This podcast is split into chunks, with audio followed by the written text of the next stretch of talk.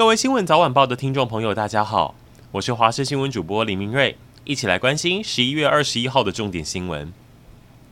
民进党总统参选人赖清德昨天宣布副手人选萧美琴，两人搭档后的第一个公开行程就在今天到中选会去登记，成为我国第一组登记二零二四参选总统的组合。赖清德今天一身穿深蓝色西装，萧美琴则是黑色上衣搭米白色西装外套，两人还佩戴了猫狗徽章，象征大团结。至于另外两大党，蓝白合方面到底能不能继续下去？传出国民党在明天中常会就要宣布副手人选，言下之意就是蓝白合要正式宣告破局。不过下午侯友谊临时召开记者会，他说柯文哲中午打电话给他，想要再谈谈，因此呼吁明天找专家学者针对九份民调再研究一遍，也喊话强调自己没有坚持要当政的，最终结果就交由柯文哲最在意的科学认定。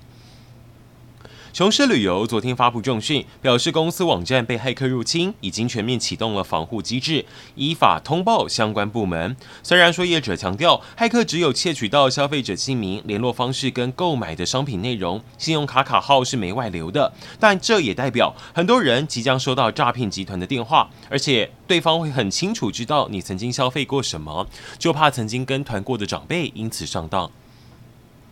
十一月的最后一个星期四是北美很重要的节日——感恩节。白宫也在昨天举办特赦火鸡活动，正好帮美国总统拜登过他的八十一岁生日。只是讲到年纪，也是拜登的痛。想凭连任的他，现在是美国最老的总统，也被外界质疑是不是还有治国的能力。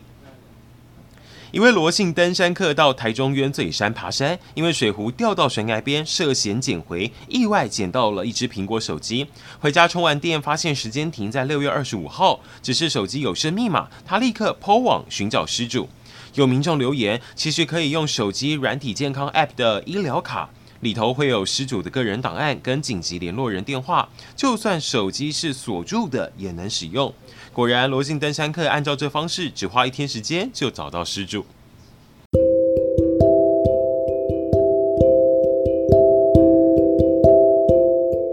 以上就是这一节新闻内容，非常感谢您的收听。